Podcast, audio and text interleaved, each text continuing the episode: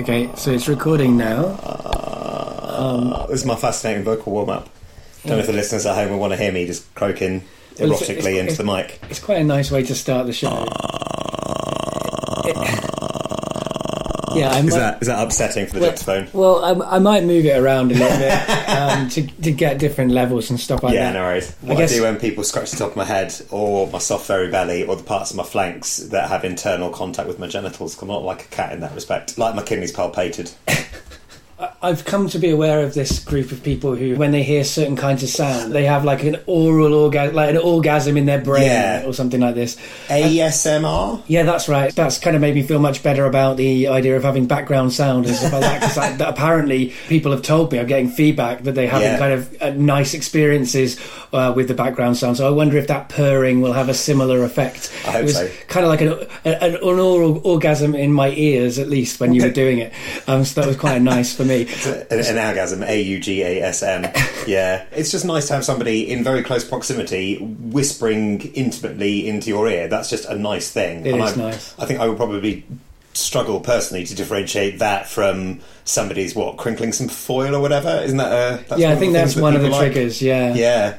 Apparently, like aeroplanes and uh, stuff like that in the background have, have, have been good for people. So sometimes background sound is is a, a bone of contention for me and, and listeners because listeners and me have different opinions on it. Um, so it's nice to know that I'm also making some people happy Brilliant. at the same time as I'm making them disappointed and annoyed. Hello, I'm Dave. I'm the guy that's putting all this stuff together. I need to get better.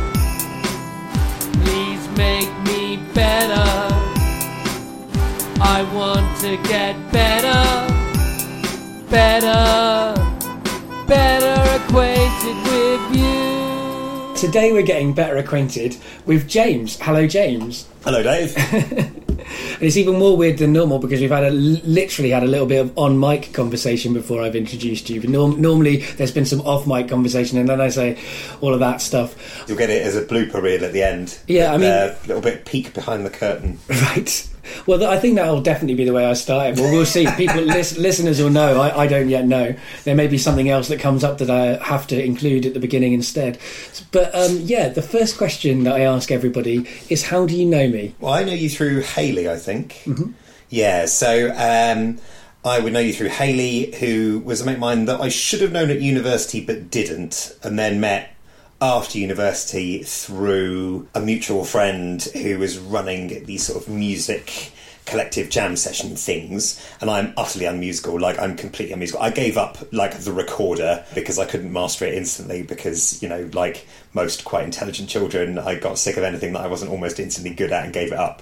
But I'm, I'm hopeless. Like I, I couldn't do the recorder at all. But he needed somebody reasonably sort of you know charismatic to kind of string things together as an MC so I was there doing that and uh, got chatting to Haley and uh, we hung out more and that sort of stuff. And she was in the same band as you, Apples Yep, for Everyone, and then right. the same double act as you, Reactionaries. That's right. And that is how I know you. So, yeah, coincidental party, being in the same place at the same time, and then uh, an acquaintanceship just kind of spontaneously emerged Right. uh, without us really having to exchange any details, pleasantries, do each other favours, help each other move a sofa, That's putting your shelves true, up. yeah. Yeah, it's interesting how that works as well. Because so, like, Haley was in that band with me, and then I met you. And when we were in that band, we were also sort of trying to sort of make that band a kind of, I don't know, an experience as much as a, a band. And and so we sort of like.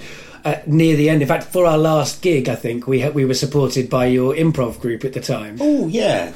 Fat that- Kitten, right? Yes, that was the one. Where And- was that? Remind me. Um, oh, it- bell. well, I don't know where it was. I can't remember the name of the pub. It's in London Bridge.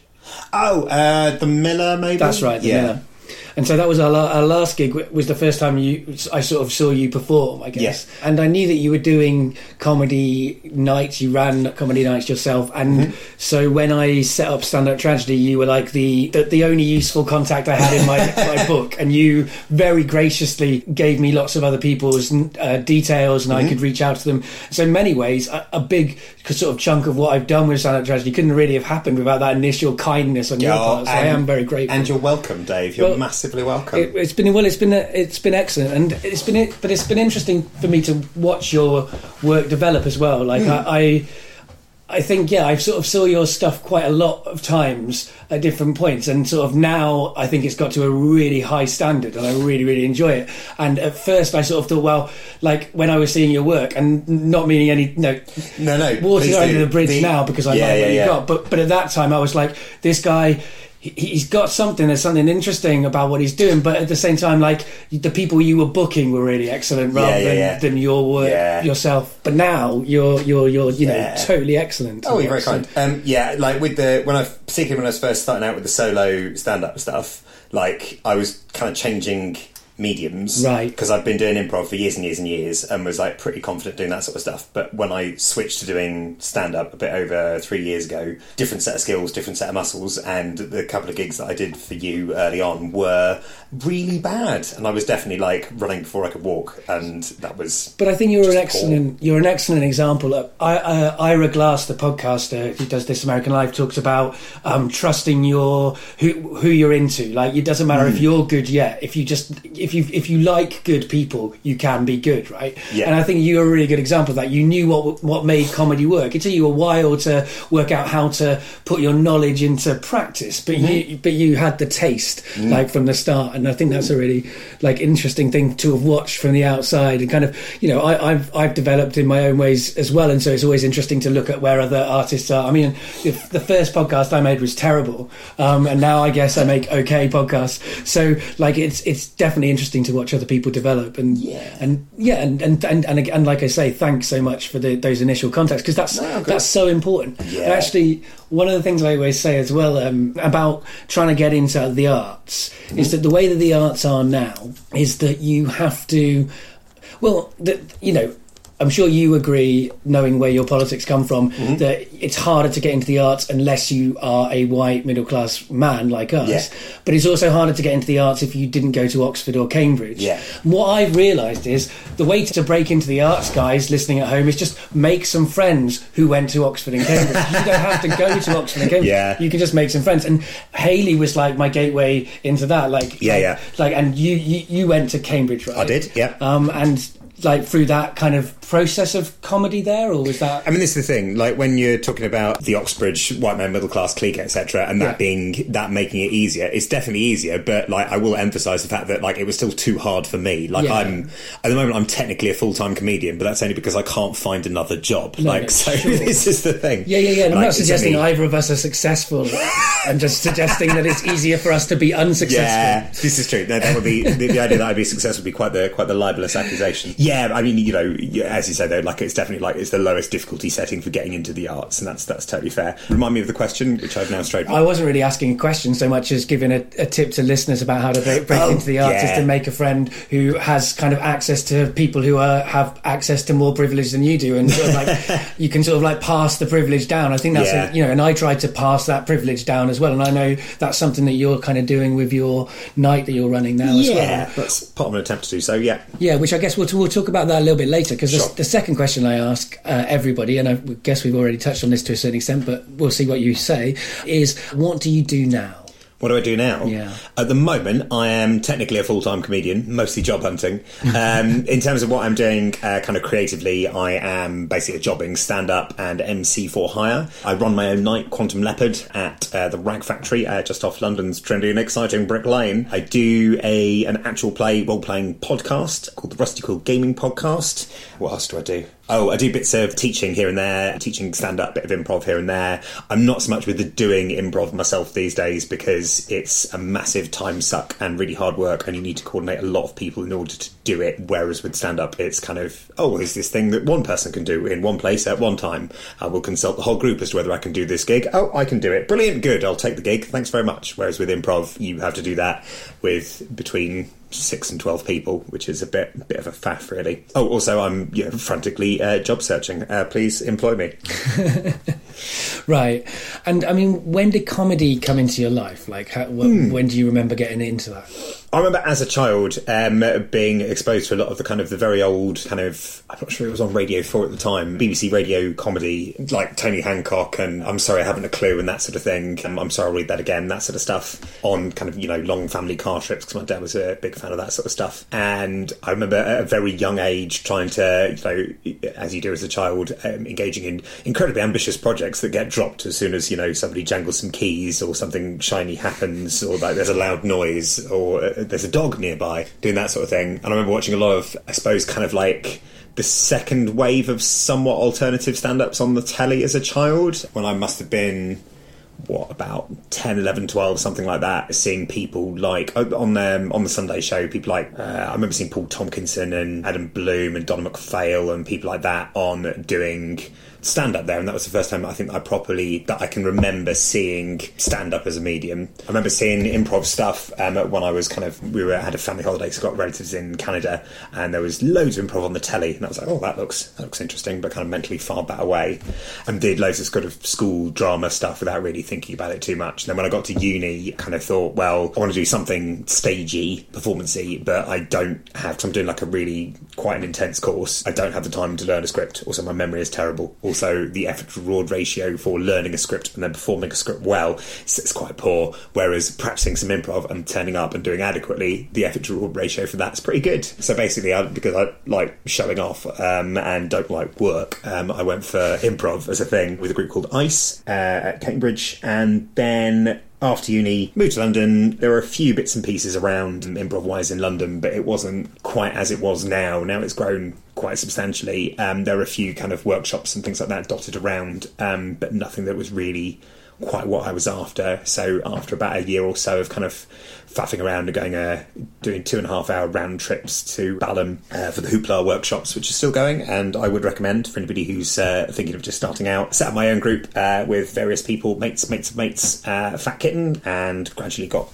more and more people over time. Kept that going for ages, and then yeah, various other kind of improv related projects. And then a sort of gradual transition to stand up. But you asked me how I started, and that was almost an, an entire performance catalogue. So I decided to no, it's good. cut off before we got uh, too close to the present day. Right. So there's still a little bit more to to explore. Yeah, yeah. What's the difference between improv and stand up like what yeah what do you like about both of those things and why have you chosen to to to focus on stand up um, improv is a very it's a very democratic medium which has pros and cons. So like it's democratic in the sense that everyone can do it. It's very inclusive. I say it's very inclusive as a straight white man. Blah blah blah. Improv is getting better and better in terms of uh, you know gender inclusion. It still has a bit of a race problem in terms of like almost everyone who does it is white and middle class. But I think that's largely because of like the social origins of the medium, and I think it is gradually expanding, though not very quickly. But the flip side of it being a democratic medium is that there's it's, very very supportive. There's a very there's a great attitude of uh, you can do it too you just need to open yourself out. Everyone can do it. Yes, and you know it's very affirmatory. The flip side of that is that often there's, uh, in my view, sometimes that goes a bit too far, and people don't censor themselves for quality quite so much as they could. And I've been backstage watching other groups from time to time or been in the pub afterwards with them and they'll have done genuinely awful shows or they'll really have like crossed the line with um, in terms of content, in terms of making people feel uncomfortable, and there'll be loads of backslapping of like, "Yeah, you were great. That was amazing. Yeah, I loved it when you did this and this and this." And there's not enough self-analysis, self-criticism when it comes to making things better. Okay, like, well, okay, this bit worked, but what didn't here? Why was there this prolonged gap where the audience wasn't really responding or seemed to physically recoil? It can be um, a bit of a, an ultra affirmatory, over supportive echo chamber of backpatting, which is, I think, quite quite resistible yeah, um, yeah. as a set of personality traits, and also because the infrastructure with British improv isn't quite there. It's getting better and it's growing, and there's a lot of good workshops out there and that sort of stuff. But it's infrastructurally, it is still 20, 30 years behind how it is in the US and certainly in Canada in terms of like the improv theatres. And it's not something that you can ever reasonably expect to make a living from. Whereas with comedy, although it's incredibly hard, like stand up comedy, although it's incredibly hard, you can just about maybe manage it if you are happy living from lentil to lentil and trying to work out whether you can turn black mold into a sustainable food source. But I mean, what a great advantage of improv is that it is it is very freeing and creative and it's a very good way. I still use a lot of improv techniques when i'm writing stand up in terms of like generating new ideas connecting idea a with idea b taking it in direction c in which you know not things that you would necessarily think of. There's a lot of stand up techniques that are really stale unless you have like some sort of improv element added to them. Um, you know oh pull back and reveal this. Like well i've seen that before. You know what i mean? Like I can.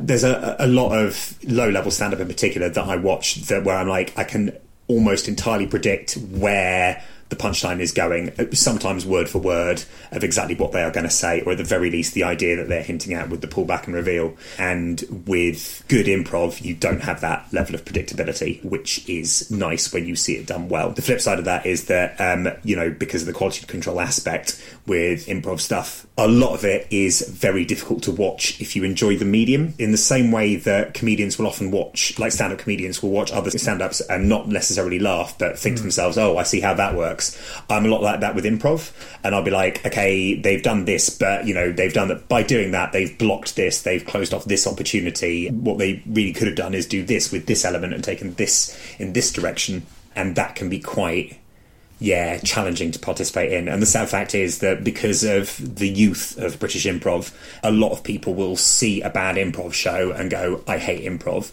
If they see a bad stand up show, they won't necessarily go, I hate stand up. Right. Which means that unfortunately, for British improv to really thrive, the bottom 80% of it in terms of quality sort of needs to not happen, which is a horrible thing to say, but I, I do stand by that opinion. There's some really great stuff out there. Like the, the top end of it is absolutely, you know, phenomenal and enormous fun to watch, like Austentatious. Um, like that's an amazing thing. They've really brought improv to a non improv audience. Um, and that's another thing about improv is that it's because it's such a close, close knit community. There's a lot of people the standard improv show has an audience almost entirely comprised of improvisers and maybe yeah. a couple of their friends, but mostly their partners rather than their friends because right. of you know the limited patience threshold. Because it's people trying stuff out on stage to a certain extent, and, yeah. and, and making mistakes, trying things out. Yeah, mm, that's great and important. Oh yeah, yeah, yeah. But when you when you do that in in public on a stage, you have to think about like I think yeah, the, the quality needs to get there at some point, and so I think great improvisers have done the work that means when they get on that stage, they yeah. can just kind of go wherever. Whereas yeah. if you haven't done the work and you're and you're doing that repeatedly in, in public and making mistakes and not thinking about how to improve on that and not crafting it, I can see how that could yeah. be a very kind of tiresome thing as an audience member to, to watch. Yeah, the, I mean, I've seen improv like that and, yeah. and haven't enjoyed it. I think part of the difference and why I've kind of moved a bit more to stand up is that with stand up, a lot more of it is there's a bit more it feels more like that there's more respect for an audience's time um, I think right. with a lot of improv stuff, a lot of it is like, yeah, we're here, we're doing it. It's, it's got this kind of like, at the, the, most deplorable end of it, it's got this kind of vague new age spiritualism to right. it. This idea that you are there for yourselves and to open yourself up creatively and you're not necessarily there for an audience. And the fact that you're in an utterly non commercial medium means that you're not dependent on an audience for money and that has its own you know that is freeing but at the same time it means that you're not tethered by the responsibility of having to entertain an audience who've got an investment in the show.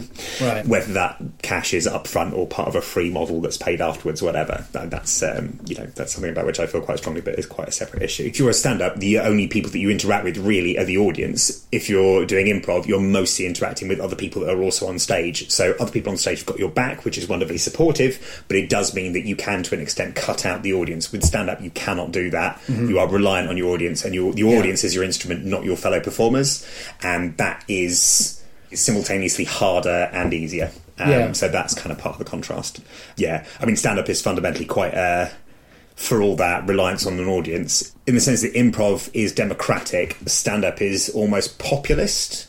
If you see what I mean, like it's quite demagogic. Like you are the one person dictating to an audience, but at the same time, you need to say things that are going to be to some extent popular in inverted commas, not necessarily widely appreciated, which it doesn't agreed with, but appreciated in the sense of understood, engaged with. So you have to do that. You are forced to do that right. by the medium in a way that I don't think you are with improv quite so much. Well, It's interesting thinking about these things, I guess, in terms of politics a little bit. Like I, I think hmm. in these terms as well, and it's frustrating in a way for me. Like I politically, regular listeners will know that generally I am a, I'm an anarchist, really, a pragmatic one, a, one who kind of has broad sympathies with communism, and that that can kind of sit kind of strangely with my attitude to the, to art. Like, hmm. w- w- you know, in terms of the of making stuff, I like there to be someone in charge. I like there to be hierarchy structures, all of hmm. the stuff that I don't like in, in, in politics, in life. Which is not to say I haven't. I mean, I've certainly ex- experimented with trying to make kind of democratic art. Apples for Everyone, the band we were talking about, was a kind of experiment in that. But that experiment kind of taught me that there are, is a lot of things you lose in that, and it's kind of interesting. I see a lot of parallels with my kind of Apples for Everyone experiment Yeah. and your like foray into improv. In the you know, it's it's it's wonderfully appealing ideologically, but then when you get into it, it like, doesn't really make the art you want to make. Yeah. Um, I mean, also just generally from an admin point of view, organising an improv group is a hell of a lot harder Right. than organising your own work as a stand-up. Irrespective of, it's easier to get stand-up gigs than improv gigs. Like organising to get a set number of people around for a rehearsal on a weekly or fortnightly basis. That's really hard. Um, that's a big chunk of a lot of people's time. Even if you have the most reliable people, say you've got 10 people and uh, each person misses, say, 5% of engagements because of birthdays, weddings, funerals, illness, etc., that is still quite a lot of people who aren't at all of the things and it all adds up. And add to that, it's like, oh, I had too much to drink last night. Oh, no, transport, blah, blah, blah, blah. Like, it all adds up and gets a bit wearing. And also, you know, frankly, it's as somebody who's organised a lot of stuff, the best way to make sure that something doesn't happen is to delegate it.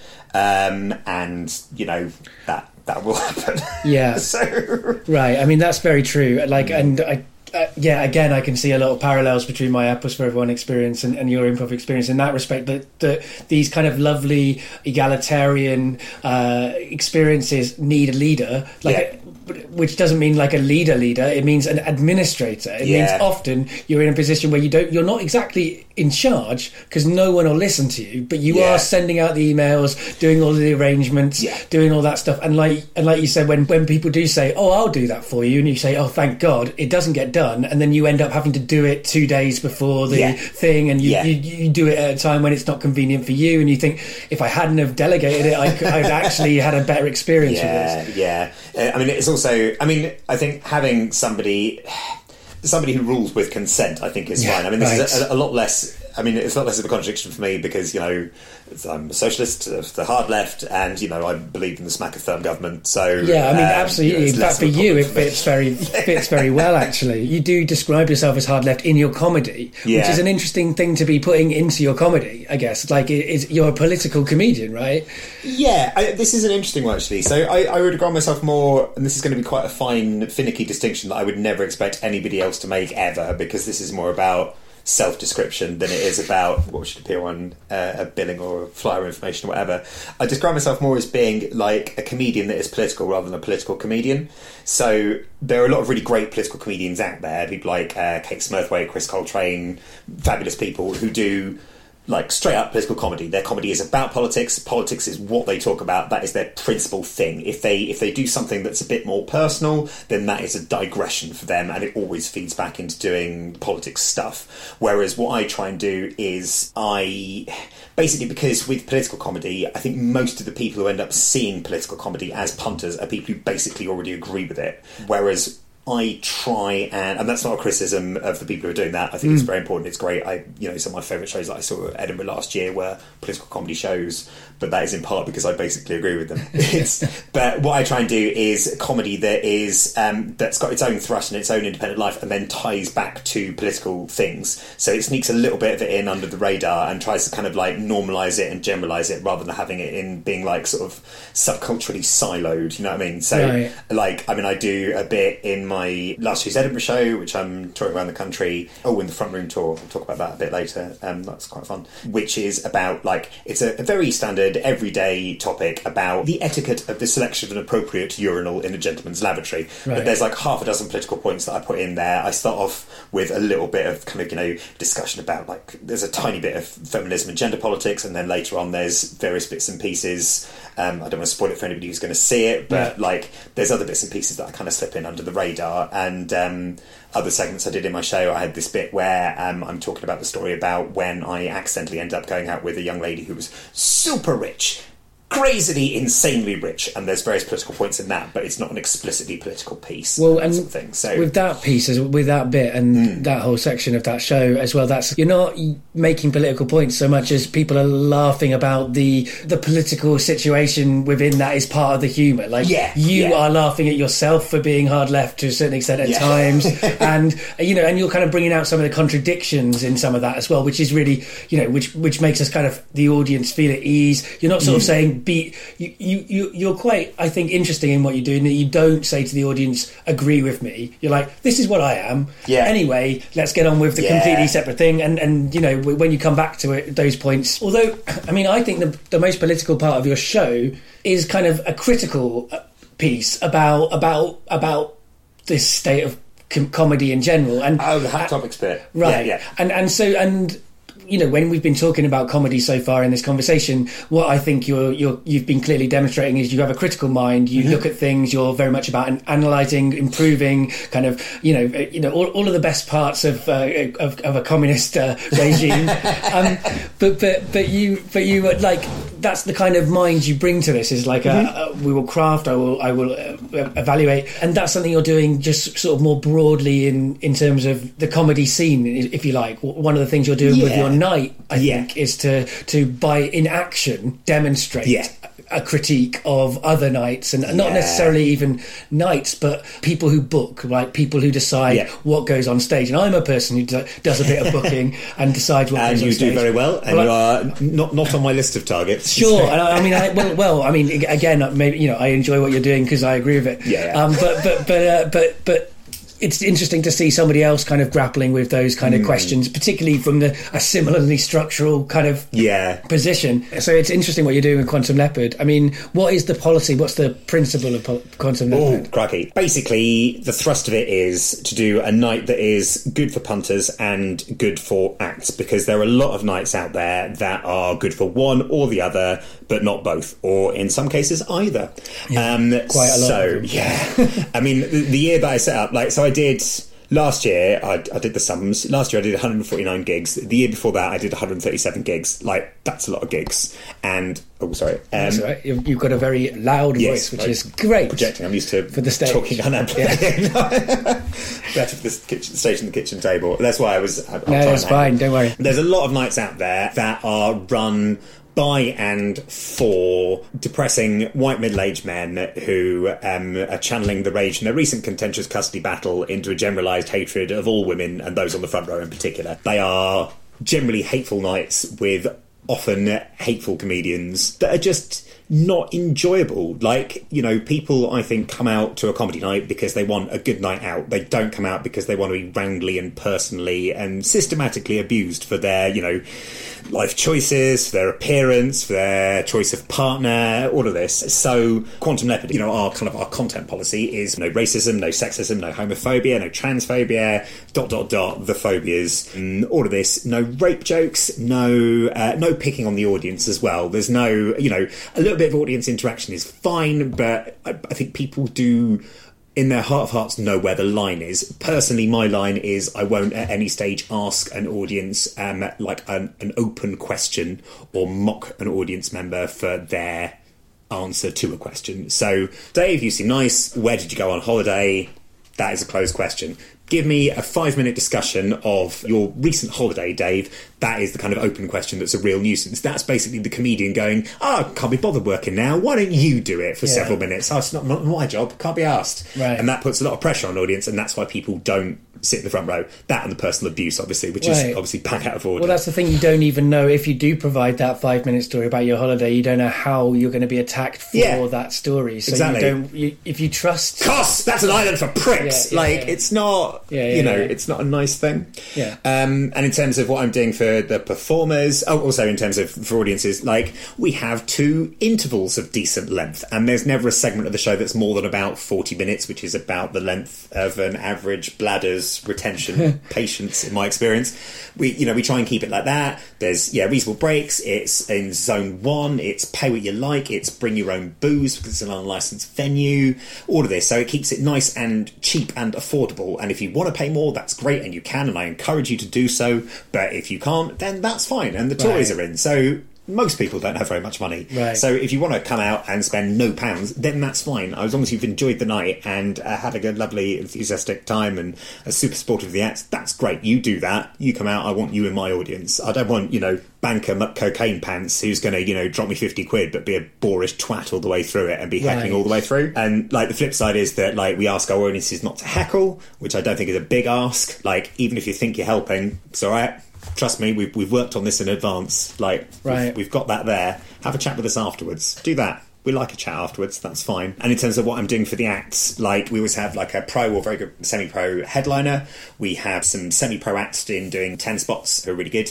And this is the bit in terms of like the helping people up that I'm trying to do. So there's a really big bottleneck in comedy between people doing open mic five-minute spots and a paid work and b ten-minute spots, particularly in London. But that's where most of comedy in this country happens. So my attempt to kind of help resolve that bottleneck is to do five minute spots. Um, the five minute spots are um, I sift through a, a lot of them. Uh, I get a lot of applications. I only have like five or six a night. I reject about eighty percent of the applications. So don't worry, audience. It's not going to be a night of pure open mic comedy. He said, crossing himself. I don't even believe that that's how how much I want to protect myself from open mic comedy. And then the best of those by audience vote uh, comes back for a paid uh, 10 minute spot at a future one. So audience gets to decide. It's uh, for a lot of acts, it's kind of this is the first paid work that they are going to be getting, and it's a nice way of kind of like smoothing the path. It's all done on a sort of a, a profit share basis as well. And people have been really lovely and generous. So with some acts that we've had for that, genuinely, they said to me afterwards, that was a really lovely gig, and I have been paid more for that gig than I've been paid for any gig in my life ever thank you. And that's because of the audience who are lovely. And if you're not lovely, then I will murder you and leave you in a bin, but in an inclusive and caring way. Yeah, I mean that's interesting. I've found that the best opportunities I've had to pay acts have been in hmm. in situations where it's been pay what you like. I mean, Yeah. not so much for stand-up tragedy. It's hard to get people to pay for a mixed bill show. I think, particularly in Edinburgh. Yeah. But recently, I've been doing stand-up tragedy presents nights, and that's just been a split between me and the other person, plus uh, some money for Harv on the on the sound decks. 'Cause Harv. but yeah, and and, and we, I've actually had money that's a decent amount to pay. In the past, I've paid acts, but I, I guess when you have so many acts on a, a night, as a stand-up tragedy, we tend to have ten acts. You're splitting between ten. It's, it goes back to apples for everyone kind of pain. You're splitting the money between so many people that even when you when you have a really good audience, you can't pay people very much. But people are very grateful for the even that small amount because that's how rarely people get paid Yeah. and treated well. Yeah. Like if, if they know that you're trying to do the right thing, and I've always been very upfront with people, explained the situation when I haven't been able to pay acts, I've explained that to them as well, and all of that stuff. And that's that's all. People are much nicer if you're up upfront about it, and that's one of the things I like about what you're doing is Mm-hmm. that you're you're being upfront about it, not just with the the act, but also with the public, because Mm. as you say, you're trying to make a night that's good for all parts of this agreement. Because I think I think performance Yeah. is an agreement. Yeah. I think uh, sometimes I've thought of it as a contract, but I think uh, uh, that's kind of more problematic than an agreement. A conversation. Yeah. You, you both bring something to it, the audience and the performers. Yeah. And so it's good to have all of that out in the open for everyone to see. I mean, you as an audience have given me the privilege of this amount of your attention. In in response, I need to not waste your time and not abuse you or I mean well I mean politely criticize you from a political point of view possibly like it's not it's not going to Yeah, be that's not that's not per- personally directed at an individual necessarily. Though. Oh, the other thing I should say is that we also uh, we try very hard at Quantum Leopard for um, gender balanced booking, which is a real struggle. You do end up with a lot of all male bills, particularly outside of London, where the density of comedians is lower. And yeah, we try very hard for it. I always shoot for 50 50. I sometimes achieve it, but I, I always book with the idea that it's going to be 50 50. But it's a bit trickier because A, I'm a boy, which tilts it one way anyway, and also I can't predict who is going to win the competition for the following month, and I book about six months in advance. So Right. busy, busy, busy. But you know, there will always be at least one female feature act. There will always be at least, ideally, two. Probably three female competitors in the open mic section. That sort of stuff. So you know, I try do my best. And well, and you're being very vocal about wanting that as well, asking Yeah. people for it. I mean, I know that sometimes it can be hard to to to balance, not just in terms of gender, in terms of race, all of these Mm. all of these areas which are really important to balance. At Stand Up Tragedy, I've been lucky in that because it's a mixed bill show.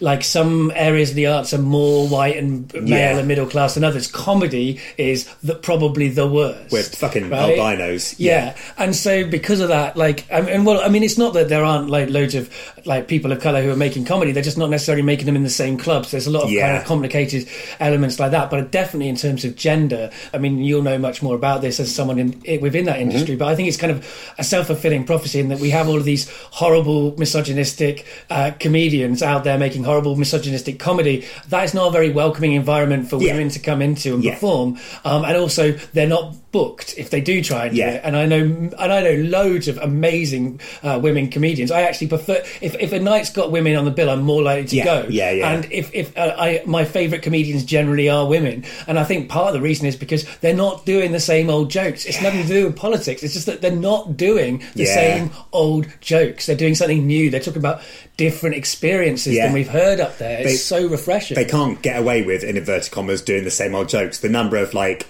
female specific ye olde tropes in stand up are very limited. Like one or two, like oh my boyfriend stroke husband is terrible. Oh periods, and that's pretty much the end of the list. And whereas everything else, all of the other trad stand up tropes are basically like those are those are more or less a male domain. Well, I mean, the most even with that cliche of like women comedians are going to talk about periods. Well, sh- they should. They, they, Mm. Yeah. not, they, not that they should. I mean, they should talk about whatever they want to talk about. But Yeah. but but the, the very fact that we all moan about period jokes really shows how successful those jokes are going to be because Mm. we all have this weird like uh, disgust around that kind of uh, Yeah. bodily function. It does mean it's going to be like an, an easy bus- button to press in terms of getting a response, but it also means that it's an important thing to to explore. Why Yeah. are we socially complicated about that? Yeah. and you know, it's an experience as well. Like men draw on like experiences. Why shouldn't women? God, just another set about wanking. Just leave it alone, guys. Seriously. Um,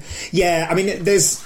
I mean, I, you can come at it from two perspectives with that one. I think part of it is part of it is a, a sort of a genuine. Oh god, we've heard this before, but part of it is definitely like that is rooted in misogyny. There's like we don't want to hear about like you know the the functional side of the um, you know third party uh, genitals that we enjoy recreationally as, as straight men. Like there's a definite element of that within male audiences. I mean, you know, fuck it, I love period jokes if they're doing something new. But then Yeah. you know, I like That's the same for all jokes. yeah, exactly. right? And uh, you know, I have the comedian's attitude to comedy, which is, oh, I see how that works. Like, I need something genuinely new and innovative to actually make me laugh. uh, Unless I've, unless I'm trashed or have properly unhooked my critical brain, it Right. makes it a lot harder. Um, yeah, yeah. No, I mean, and I agree. And I agree with you know, I agree with that. And and I mean, what what what can be done, and what is that that landscape like in comedy? I mean, you you are you fall into all of the like danger, danger. He's going to be one of those annoying comedians. but when you do your set, particularly your, your current Mm. set, you actually call out those annoying comedians, people not to be misogynistic and racist. you Yeah. know. Yeah, and, you- yeah. and you sort of say that, and not sort of say that you're a hero for it, because you know you should, and so should I, and so You, should you hear that, women? I'm solving. I'm doing feminism for you. Not- You're welcome. It's not. It's not hard for us to, to do that. Like it's it's you know it's much harder for for women to speak Yeah, out yeah, against this stuff than it is for us. But but that said, what is that landscape like, and, and what can we do about it? oh, crikey. Um, Solve it all. Like women get asked that all the bloody time. Um, yeah, I mean, in many ways, like I'm the wrong person to ask because Yeah. I'm a man in comedy rather than a woman in comedy. So What's it like not being a woman in comedy? yeah, easier is the is the short answer. I mean, you know, it's not rocket science. I mean, like you know, it's not hard to book a uh, you know make sure that you book at least one, one woman for a prominent spot on any given bill that you're booking. Like it's not hard. There are enough good female comedians out there.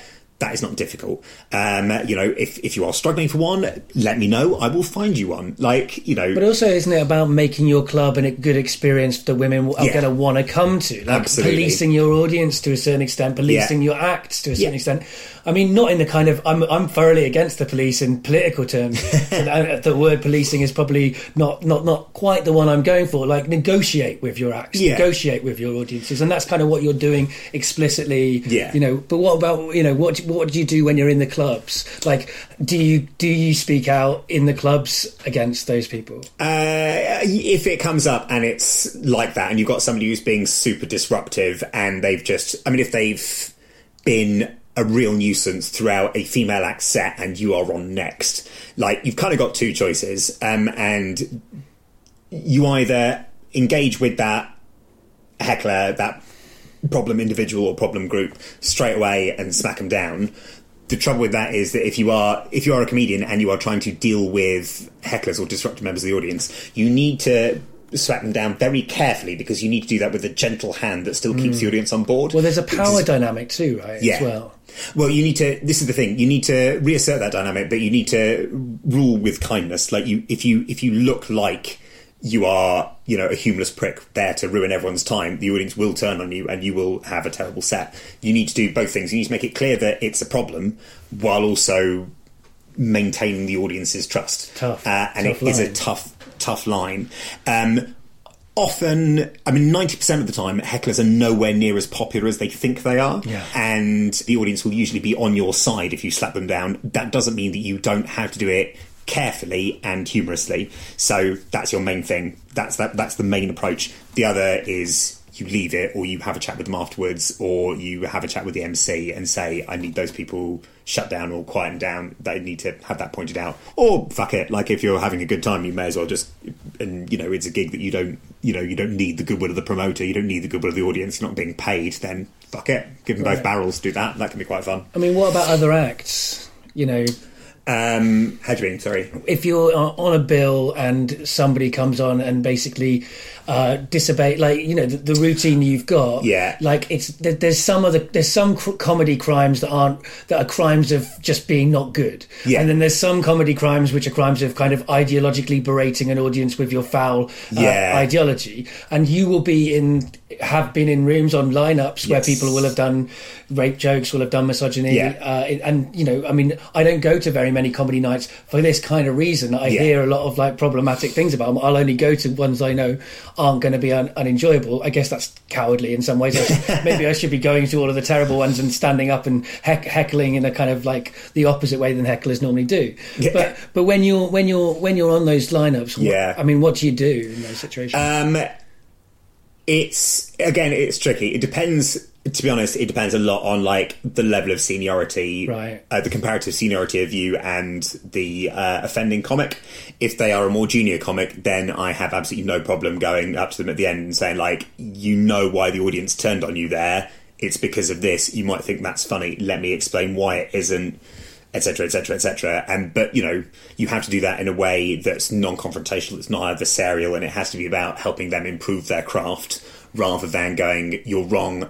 Listen to me i'm correct. Because people and i say people i do mean men because it's almost universally men will interpret that as a threat. And you know they don't think about that as constructive criticism. They don't think about that as a political engagement. They think about that as like oh right brilliant. So we've just started this new round of, of penile jousting for dominance of this social conversation. If it is somebody who is more senior then to be honest like the most you can really do is just say like yeah that was not okay um, or blank them backstage. There's a weird atmosphere backstage. Like everyone seems to think that particularly if somebody's done badly and there is, you know, quite a strong relationship between somebody abusing the audience and having this sort of content and doing badly because audiences genuinely don't like that. Aside from your proper, like, rugby club, working men's club, like the, the extreme end of the spectrum, like your sort of, you know, your Jongleurs, Portsmouth, your Southend, anything, like, aside from that, most people don't want that. And even if a section of the audience wants that, most of your audience doesn't want that. So it will be quieter. Most comedians don't go out there and they don't do comedy because the response they want is hatred and confrontation. They do it because the response they want is laughter and approbation. So, you know, if a comedian has been poked into going on the attack against part of the audience, part of the reason they will be doing that is because you know they've been they've been nudged into that response by some activity of the audience. And the reason the audience will be doing that is in part because they won't be happy for whatever reason. That might be because of their own deep-seated problems or it might be because they've taken exception to the material. Right. so you know you can have this atmosphere backstage where failure is essentially catching. Nobody wants to talk to the comedian that has just died in case they contract being terrible-itis. And comedians who've come off stage know that because you don't get the pats on the back, you don't get the handshakes, you don't get the thumbs up, you don't get the, you know, oh, well done, oh, I enjoyed that. You don't get the, oh, I like your line about this, that, and the other. You just walk off to no eye contact, and people just are like, moving away. Yeah. So, you know, I've certainly shared a few glances with other acts backstage where an act has been on stage doing that sort of thing or massively overreacting to Right. stuff where it's like, yeah, we're just gonna just gonna ignore this person when they come back off. And that sounds like a really wimpy, passive aggressive way of dealing with it, but you know, some people that's the only real approach. Well, it'll have a real potential effect on comedians anyway, in terms of the fact that you are also someone who books, and you're Yeah. likely to book people if they have demonstrated in front of you that they are all of the things that you don't want them to be. For Oh, your night. absolutely, yeah. And you have good contacts, like I say. Yeah. So, I mean, you're, you, I, I would say that if you know people should improve because they should improve, but if somebody is in front of you, they should improve doubly. So because it might kind of have some influence on if they get booked in the Yeah, future. I mean, not just by me, but also indirectly. Like, I'm asked a lot Exactly. for, um, oh, well, I've, I need a comedian of this type, uh, or like, I just need some comedians. And when I say this type, I don't necessarily mean like, I, I need a, a woman, I need a brown comedian, stat. I mean, more like, I need someone of this sort of Yeah, level. a surreal comedian, Exactly. or, or like I need a Um, political, you know, or whatever. or somebody who's willing to do an unpaid 10 spot. Like, Right. who is good that would appreciate that and think of it as an opportunity rather than a burden? Like, that sort of stuff. So, you know, it, it does make sense. Like, I mean, this is. oh, It's kind of it's, it's some dad's old advice, really. Like, make friends on the way up because you'll need them on the way down. Like, don't be a prick Yeah. in front of or to people when you are trying to get somewhere because it will make people less likely to help you. Like, Yeah. in order to succeed in comedy, you need to be incredibly funny, incredibly reliable, incredibly nice. You need at least two of those, and you know you are you you've, you've got enormous confidence in your ability, um, and your um, you know incredible like Swiss military punctuality. If you think you can get away with being a bell end to everybody in front of everybody, like just you know it's not hard just just try and be nice. Just try and be nice. Even if it doesn't come to you naturally then you know give it a go. Try and try and learn how to fake being a tolerable person you know? Most people can come up with the rudiments of a barely functioning personality with enough intellectual effort you know? All the clues are there. Anyway. Yeah, I mean, so like in terms of Edinburgh, then like you've you know you've you, you've you've taken a lot of shows to Edinburgh, Mm-hmm. and you have done a bit of programming, but not not not currently, and not loads for the Free Fringe. You've been kind of actively involved in the Free Fringe, and you're a sort of supporter of what PBH Free Fringe does. all Mm-hmm. Oh, very much so yeah I mean, how did that? How did that happen? So I suppose I originally got involved via a chap called Richard Tyrone Jones, who is a friend of the show. Yeah, indeed, with- he's been Yeah. on a few times. Lovely, who I knew through various people. So he was the kind of, I think, the senior cheese in spoken word for a number of years with PBH Free Fringe. This would have been about six and a bit years ago now, maybe coming on for seven years. Fat Kitten were thinking about going up and doing show at the Edinburgh Festival. How can we possibly make this affordable? Oh, oh well, yes. Free Fringe, that is the answer. So, first got kind of sucked in doing shows there. We had a really good, really, really good first run up there. Sold that run, which was really lovely. And then just kind of kept at it, really. Less involved with the kind of like the internal bits and pieces of it at the moment. I'm mostly, you know, I'll pick up responsibility for doing venue captaincy here, there, and everywhere Right. and helping people with their applications and kind of, you know, doing a bit of gophering and that sort of stuff. Done the odd benefit gig here and there. So, that's pretty much the extent of my involvement at the moment. And it fits again, like with what the kind of approach that you sort of have to Mm. the industry. It seems to me of like having a, an agreement between an audience and, a- and a performer, of kind of cutting out some of the middle people, Yeah. um, but also making it kind of affordable for Yeah. people who haven't got money, Yeah. and making it. I, I think it's kind of quite a nice thing to think of, kind of pay what you like as almost an opportunity for Hmm. people with privilege to unburden themselves of some of that privilege to, to sort of like Yeah. balance it out. Rich Yeah. people should pay, uh, and, and people with no money shouldn't. Yeah. and that's a great like that's how that's what the welfare state is supposed to do. Yeah. However, in a, in, in, in select comedy and arts gigs, you you can be provide that welfare state in, in Yeah, general yeah. terms. Get out there, strike, and and get politically active. That's you know. Yeah, but in this limited context, you do what you can with the tools you have available in the context in which you are operating. And the free in inverted commas model is uh, a very good one for that sort of thing. And it provides benefits not just for the audience, but also for the performer. Like the audience gets to take a risk on something they wouldn't ordinarily see without having to stump up 10, 15 quid for it in advance. And for, you know, an unknown comedian who's done no telly or radio and is very unlikely to do either of those things, that's enormously helpful like because uh, you get you, you have the potential to get an audience in there and yeah that that is an entirely reciprocal arrangement. And also, like when you're up and around in Edinburgh doing shows, you will have audience people who are seeing. I mean, you know, a lightweight commitment is seeing six shows a day if you're having a festival Yeah. holiday. Yeah. You can't afford to spend a tenner. At all of those, or most people can't anyway. So being able to pepper that with a few pay what you like shows is very helpful. It means that you can help fill in the gaps in people's schedules. And, you know, up to a fiver is a perfectly reasonable price to pay for a show if you are not having to pay venue hire costs. Like, that's a, a very reasonable price point, I think. Um, and that's generally what I shoot for with a bit of an upsell. Like, I was doing um, DVDs and tea towels this year as a way of kind of reciprocal giving, I think. I'm not sure what the technical term is. So this year at the Fringe, I was doing like, oh, give me what you like, bring along all of the people, blah, blah, blah. If you like the show, please tell your friends. If you didn't, please tell your enemies, all of this. But also, if you're generous enough to give me a tenner, you can have a DVD of last year's show and a tea towel with my terrifying face on. Um, and I had like well over 100 people doing that. People Um, were up for those terrifyingly faced hours. yeah, yeah, the tea towels. Yeah, I went like hotcakes. I shifted about 110 of them, and I'm now. It's also a nice thing I can do at gigs round about the country. If I'm doing a gig and maybe I'm not quite being paid enough to cover the cost of it, but I can get like a headline set and I know that there's going to be a decent audience, then it's worth my while to bring along some merch and say, Hope you enjoyed my set. I'll be flogging DVDs and towels, five each at the end of the show, and that's quite a good way of like topping that up. And it makes a lot of gigs that I would really like to do but couldn't really afford to do viable. And it makes some gigs where it's like, ah, it's not really enough money, is it?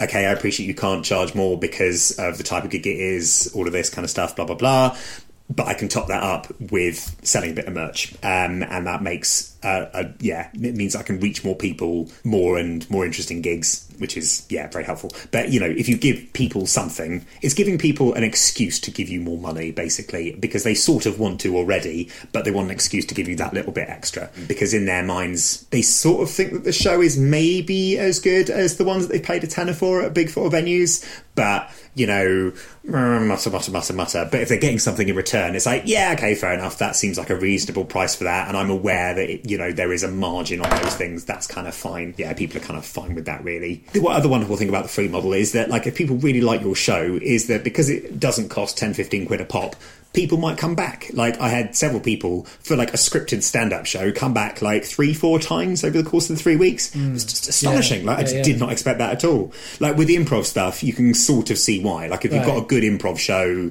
that is watchable and there is genuine variety and there's other Yeah. stuff going on, maybe you've got a different guest group in each day, you're doing a different format, something like that.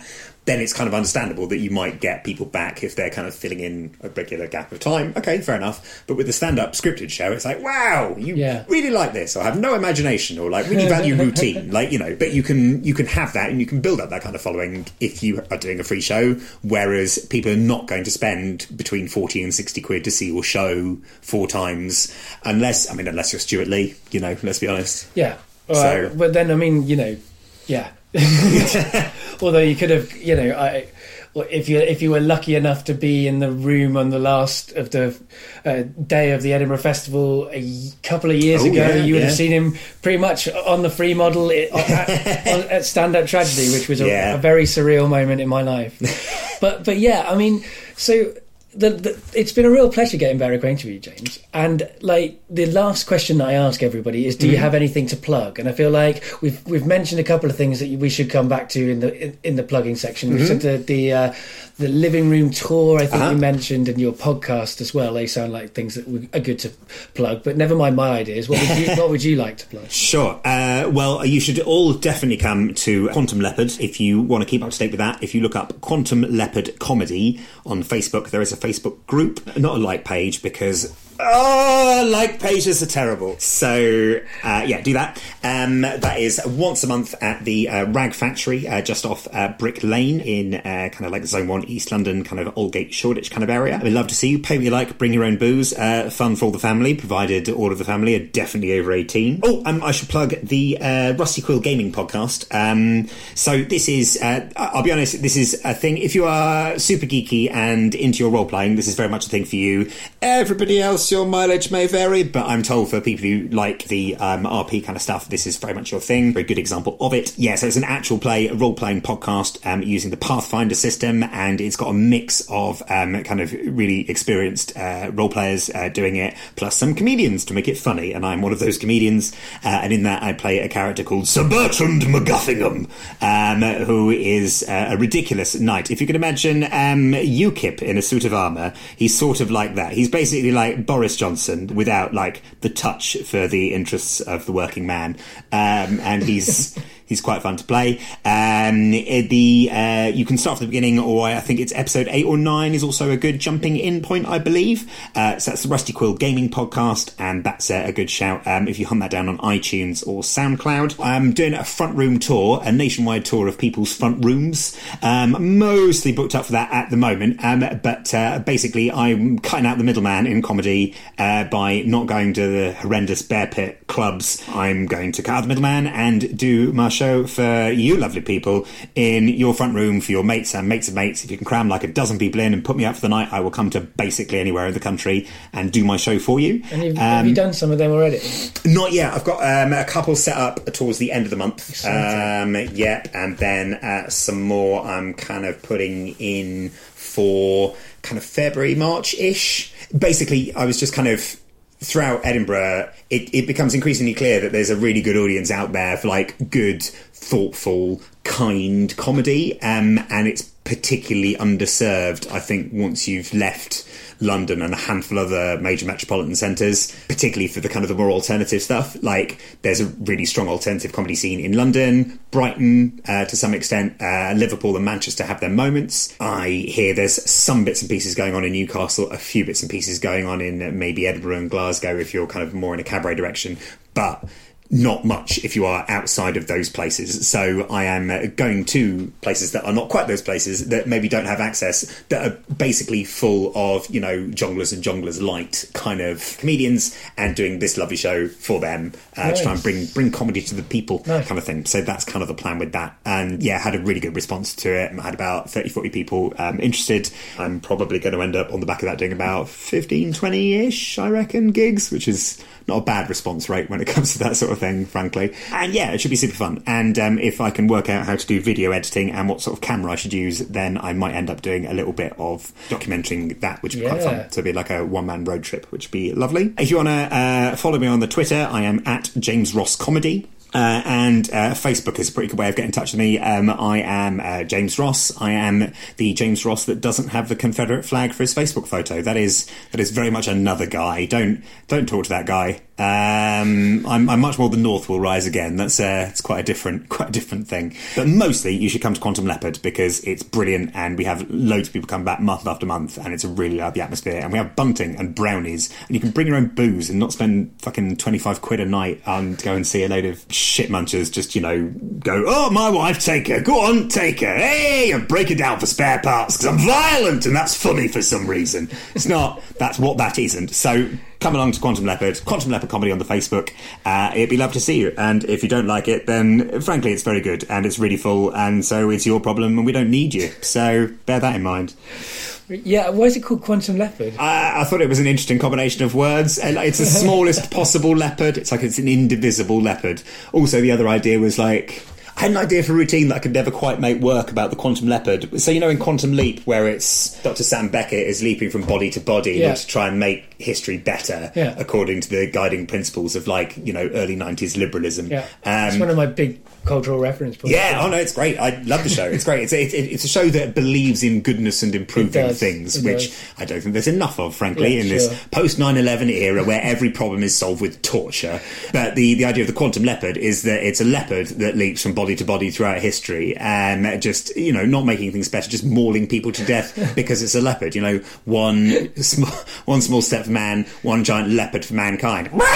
You know, mauled Yeah. to death on the moon because it's a space leopard. How did you get in my suit? Like I could never quite make it a proper set. It always seemed a bit forced. So this is its its This secret it- double life. It getting Yeah. getting out there for a moment. Yeah, um, so yeah, I mean, the last thing I ask my guests to do is to say goodbye to the audience.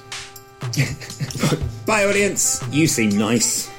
If you'd like to donate to Getting Better Acquainted, go to www.gettingbetteracquainted.co.uk, which has a button on it where you can sign up to donate via PayPal. If you listened to today's episode and you thought, what I'd like is to hear Dave talking for around about an hour then go over to the Stand Up Tragedy podcast and listen to the most recent episode, which is me doing my solo show about my relationship with being a man, which is called What About the Men? Mansplaining Masculinity. To find out more about that show and to donate to, towards helping me continue making that, go to www.mansplainingmasculinity.co.uk or go over to the Stand Up Tragedy website, which is www.standuptragedy.co.uk. This year, Stand Up Tragedy aren't doing any of our normal variety nights, but we are still putting on Stand Up Tragedy Presents events where we showcase performers doing double bills of their full length shows. We've booked in two of those at the Dog Star in Brixton on the 13th and 14th of July, where four of our favourite performers will be previewing the tragic shows that they're taking to the Edinburgh Festival this year. You can find Getting Better Acquainted and any of my other podcasts on SoundCloud, iTunes, Stitcher, and anywhere else that podcasts go to hang out with each other on the internet. All the things I do are on Facebook, so you can find them and like them or friend them on Facebook. Getting Better Acquainted is on Twitter at GBA Podcast. Stand Up Tragedy is on Twitter at Stand Up for Tragedy. And remember, there are lots of ways to get better acquainted.